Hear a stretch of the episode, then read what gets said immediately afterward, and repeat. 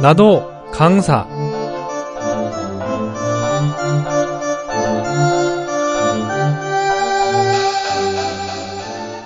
길을 걸을 때는 태연자약해야 하고 서 있을 때는 자세를 단정하게 해야 하며 고개를 들고 가슴과 허리를 펴야 한다. 절을 할 때는 무릎을 꿇고 태도가 공손해야 한다 등 자신을 엄격하게 통제했던 장송검은 훗날 상서를 맡으면서 황제를 가까이 모셨고 사명 등 12주를 다스렸다고 합니다.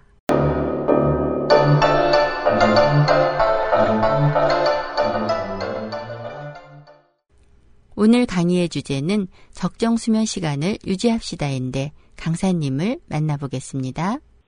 여보세요, 희망지성입니다. 네, 안녕하세요. 유한길입니다. 네, 유한길 강사님 반갑습니다. 나도 강사에 참여해 주셔서 감사하고요. 간단하게 자기소개 부탁할게요. 제 취미는 등산이고 제 특기는 스포킹입니다. 그리고 제 꿈인 특전사를 가기 위해 준비 중입니다. 네, 오늘 강의 주제가 적정 수면을 유지합시다인데 어떤 내용인지 들어보겠습니다. 황명혜 선생님, 어제 잠 좀 많이 주무셨나요? 네, 잘 잤어요. 네, 적정 수면 시간을 유지합시다. 하루 평균 적정 수면 시간은 7시간에서 9시간이라고 합니다. 그러나 현대인들은 수면 시간이 점점 줄어들고 있다고 합니다. 적정 수면 시간을 유지하면 상쾌하게 아침을 시작할 수 있고 피부 미용에도 효과가 좋다고 합니다. 미녀는 잠꾸러기다 라는 말이 있는데 여기서 나온 말이 아닌가 싶습니다. 하루 수면 시간이 짧으면 고혈압과 면역력 약화, 기억력 퇴화를 부른다 합니다. 적정 수면 시간으로 건강을 지킵시다. 저는 수면 습관에 관한 책을 읽은 적이 있습니다. 좋은 수면 습관은 잠자리에 들기 전에 주변을 어둡게 하고 잠자리 주변을 청결하게 해야 된다 합니다. 그리고 술을 먹고 자면 잠이 잘 온다는 분들이 계시는데 실제로 숙면에 빠지지 못한다고 합니다.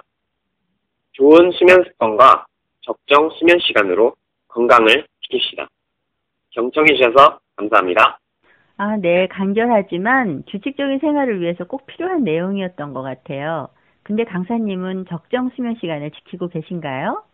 네, 특전사에 가게 되면 규칙적인 생활은 필수이기 때문에 미리 규칙적으로 생활하고 있습니다. 네, 지금 그 꿈을 이루기 위해 준비를 하고 있군요.